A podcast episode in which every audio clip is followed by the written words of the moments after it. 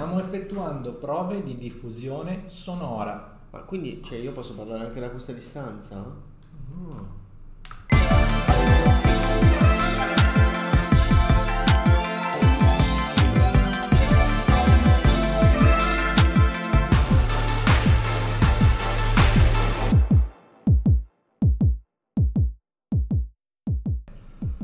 Ciao a tutti e benvenuti su Meocast, io sono Alessandro e con me oggi c'è Armando, ciao a tutti.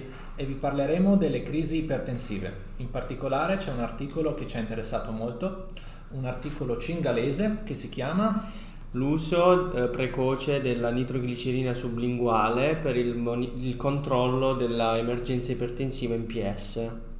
Bene, Ehm, prima di parlare comunque dell'articolo abbiamo pensato di fare una mini introduzione su quella che è eh, la crisi ipertensiva e la classificazione tra emergenza e urgenza ipertensiva. pensiamo che potrebbe essere utile anche se probabilmente molti di voi già lo sanno. Eh, quindi Armando, prima di tutto, cos'è una crisi ipertensiva? Come si definisce? Allora, eh, si parla di emergenza ipertensiva quando la pressione raggiunge dei valori superiori a 180 di pressione sistolica e 120 di pressione diastolica con la comparsa di concomitanti manifestazioni eh, sistemiche, eh, ovviamente da eh, obiettivare sia all'esame clinico ma soprattutto ad esami strumentali laboratoristici.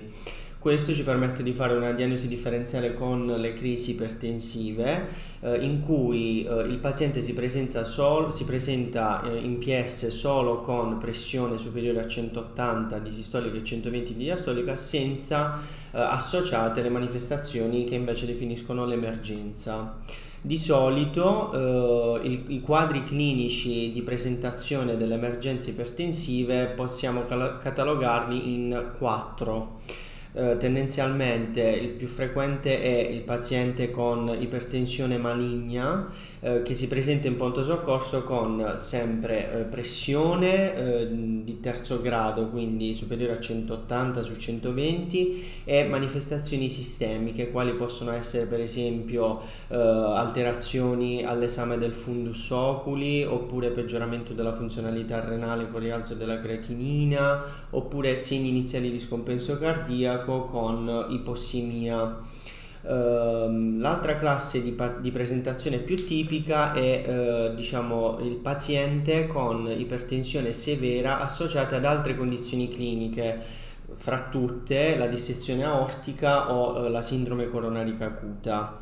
Un altro gruppo di pazienti è quello che si presenta con riscontro eh, improvviso di eh, ipertensione, eh, più spesso quindi associata alla presenza di feocromocitoma e in ultimo ci sono le emergenze ipertensive nelle donne eh, gravide.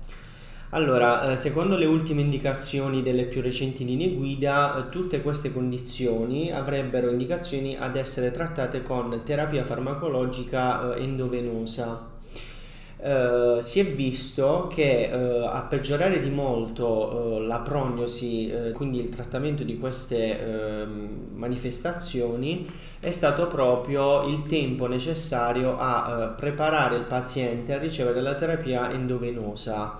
Per la preparazione ovviamente si intende il posizionamento di un accesso venoso periferico stabile e poi la preparazione dell'infusione del farmaco da somministrare. A questo proposito ho analizzato uno studio abbastanza recente condotto in Sri Lanka nel 2017 tra agosto e dicembre in cui è stata testata fondamentalmente l'utilizzo della nitroglicerina come terapia ponte nell'attesa di, eh, che il paziente riceva il trattamento farmacologico definitivo, ossia il farmaco in vena. In particolare eh, in questo studio sono stati reclutati 37 pazienti di età media intorno ai 65 anni e mezzo, eh, di loro solo 29 erano donne, quindi l'88.4% dell'intero campione studiato.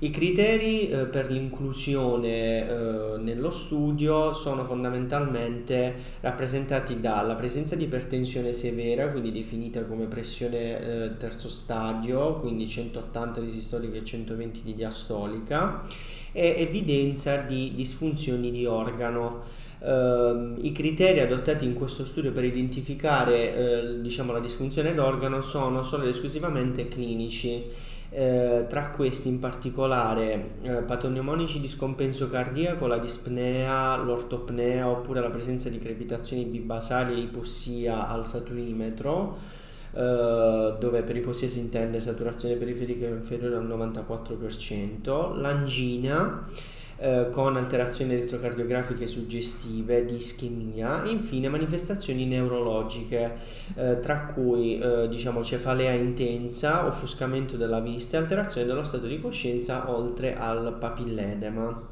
Tutti questi pazienti, nell'attesa di ricevere trattamento farmacologico endovenoso, eh, hanno assunto eh, nitroglicerina spray sublinguale Uh, in seguito alla somministrazione si è stabilito di monitorare la pressione ogni 5 minuti con uh, sfigmomanometro automatico e confermando la misurazione poi con sfigmomanometro con uh, misurazione manuale. Uh, allora, è stato visto che si è ottenuto un, una ottimale riduzione della pressione arteriosa media a 5-10 minuti in quasi tutti i pazienti, solo in uno in particolare si è avuta una rapida discesa superiore al 25% entro i primi 5 minuti. Uh, allora, con, questo, con, questi risultati fondamentalmente quello che eh, è stato constatato è che l'utilizzo della nitroglicerina spray sublinguale può essere un ottimo farmaco eh, per fondamentalmente arrestare l'evolutività delle emergenze ipertensive e migliorare di molto la prognosi del quadro clinico. Ora, eh, ovviamente eh, questo avvalorerebbe anche l'utilizzo della nitroglicerina eh, sul territorio dove fondamentalmente tutto il personale medico e infermieristico non avrebbe la possibilità di eh, effettuare trattamento farmacologico con farmaci endovenosi. Uh, ovviamente però lo studio ha grossi limiti eh, fra tutti, intanto eh, diciamo la mm, scarsa numerosità del campione perché sono stati analizzati solo fondamentalmente 37 pazienti. Poi eh, in secondo luogo eh, il fatto che lo studio è stato eseguito eh, non identificando un gruppo di controllo a cui potesse essere somministrata comunque eh, placebo Inoltre, eh, in terzo luogo, non è stato possibile eh, stimare eh, la durata dell'ospedalizzazione e soprattutto la morbidità dell'emergenza ipertensiva con cui il paziente si è presentato in PS. In ultima analisi, quello che abbiamo constatato è il fatto che, eh, diciamo, tra i criteri utilizzati per eh, il reclutamento dei pazienti, ehm, si è parlato di manifestazioni neurologiche eh, in cui erano inclusi, come abbiamo detto, il mal di te- la cefalea intensa, l'offuscamento della vista e il papilledema ma eh, venivano automaticamente dal, esclusi dallo studio tutti i pazienti che presentavano stroke, sia esso di natura ischemica o emorragica. Eh, non ci è parso chiaro quale fosse stata fondamentalmente la metodica utilizzata o comunque in ogni caso il criterio per constatare l'effettiva presenza di stroke e conseguentemente la necessità poi di escludere i pazienti dallo studio. Esatto, ehm, naturalmente la nitroglicerina e i nitrati in generale non possono essere considerati un farmaco universale per curare tutte le ipertensioni, quindi già dal territorio se uno decide di usare la nitroglicerina deve essere sicuro che l'ipertensione sia dovuta ad una di quelle cause che si possono trattare con un repentino abbassamento della pressione. Ci sono alcune condizioni in cui invece è preferibile mantenere la pressione, non dico agli stessi livelli, ma comunque abbassarla con cautela. E prime fra queste sono naturalmente gli stroke, sia di natura ischemica che di natura emorragica.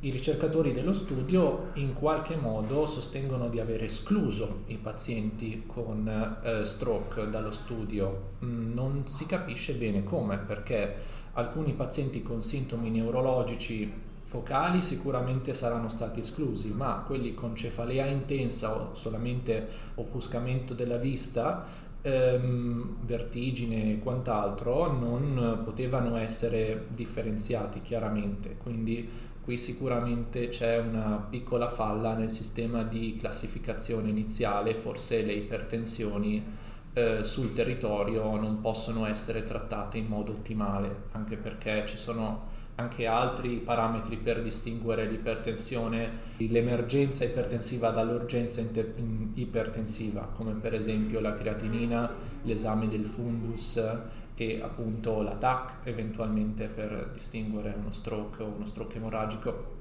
che non si possono fare sul territorio, quindi il nostro trattamento a tappeto dell'ipertensione mh, sicuramente non ha, non ha spazio, non, non, è possibile fare un trattamento a tappeto dell'ipertensione.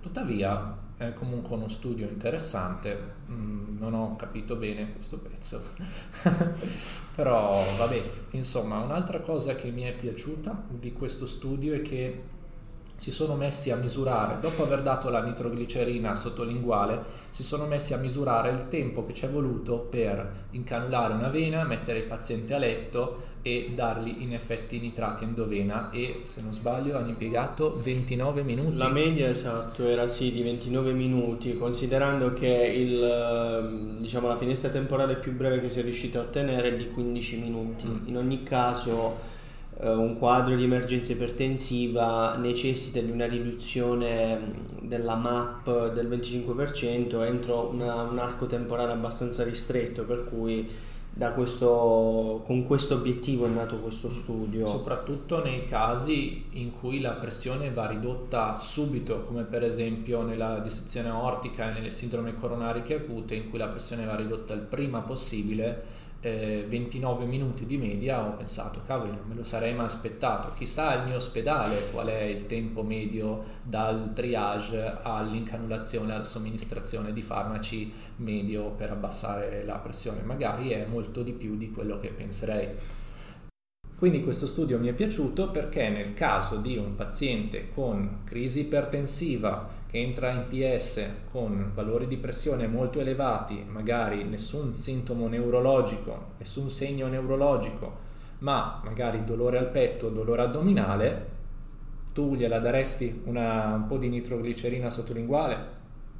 Assolutamente sì, perché comunque eh, non pare avere così tanti effetti collaterali. Pure io, quindi in alcuni casi, secondo me, questa, quest, sdoganare la nitroglicerina sottolinguale per le crisi ipertensive potrebbe essere utile, però non proprio tutti i casi, secondo me. E ehm, come terzo punto, eh, naturalmente mi è piaciuto il fatto che questo studio è uno dei primi che si mette a studiare la nitroglicerina sublinguale per le emergenze ipertensive. Eh, non ci sono molti altri studi simili. La nitroglicerina sublinguale è studiata in tutte le salse per altre patologie, prima di tutte la sindrome coronarica, però eh, è uno studio tra i primi del suo tipo e forse anche Forse questo è anche dovuto alla difficoltà che c'è sul territorio e al triage nel differenziare le crisi, eh, le emergenze ipertensive dalle urgenze ipertensive. Secondo me Ale un altro punto in cui lo studio si è mostrato carente è mh, mm, relativo al fatto che pare che tra i criteri utilizzati per selezionare i pazienti eh, ci fosse quello secondo cui i pazienti reclutati erano solo ad avere quindi la, la nitroglicerina sublinguale erano solo quelli che poi effettivamente avrebbero potuto giovare del trattamento definitivo con la nitroglicerina in vena. E tra questi ci sono i pazienti con scompenso cardiaco perché appunto sappiamo che la nitroglicerina ha effetti sul precarico per cui il dubbio che mi è venuto poi effettivamente avremmo, avu- avremmo avuto gli stessi effetti eh, se avessimo usato la nitroglicerina su pazienti che si sono presentati in pronto soccorso con emergenza ipertensiva associata ad altre condizioni cliniche, quindi non solo scompenso cardiaco o angina. Cioè, mi è rimasto questo dubbio che non mi pare sia stato comunque confutato nel corso dello studio, ecco. Mm forse nel futuro altri studi si concentreranno su fette un po' più specifiche della popolazione con eh, emergenza ipertensiva e potranno darci dei risultati più chiari. naturalmente poi perde un po' di valore la somministrazione immediata della nitroglicerina sottolinguale perché prima di aver capito esattamente perché il paziente e che tipo di ipertensione ha eh, perde di valore la somministrazione immediata di nitroglicerina perché non fai in tempo a darla hai bisogno di più tempo per fare i tuoi approfondimenti e valutare se di fatto la nitroglicerina va, vada data e quindi eh, c'è tutto il tempo di incanulare una vena e dare la nitroglicerina, i nitrati in vena, quindi, quindi forse questo è un grosso difetto. E, ehm, che altro? Va, falli tu saluti Armando. Non già so. Eh, vabbè. Grazie, Grazie per aver... a tu. Ah, giusto, sì. Vabbè, allora, eh, grazie per averci dedicato più o meno 10 minuti del vostro tempo. Grazie. Eh, io sono Armando. Io sono Alessandro. E vi ringraziamo per l'attenzione, vi aspettiamo sintonizzati per il prossimo episodio. Esatto, ricordatevi che troverete il link alle fonti di questo episodio nei commenti e mm, vi consigliamo caldamente di andare a leggervi lo studio per i fatti vostri per farvi la vostra opinione personale. Ehm, è tutto. Ciao. Ciao.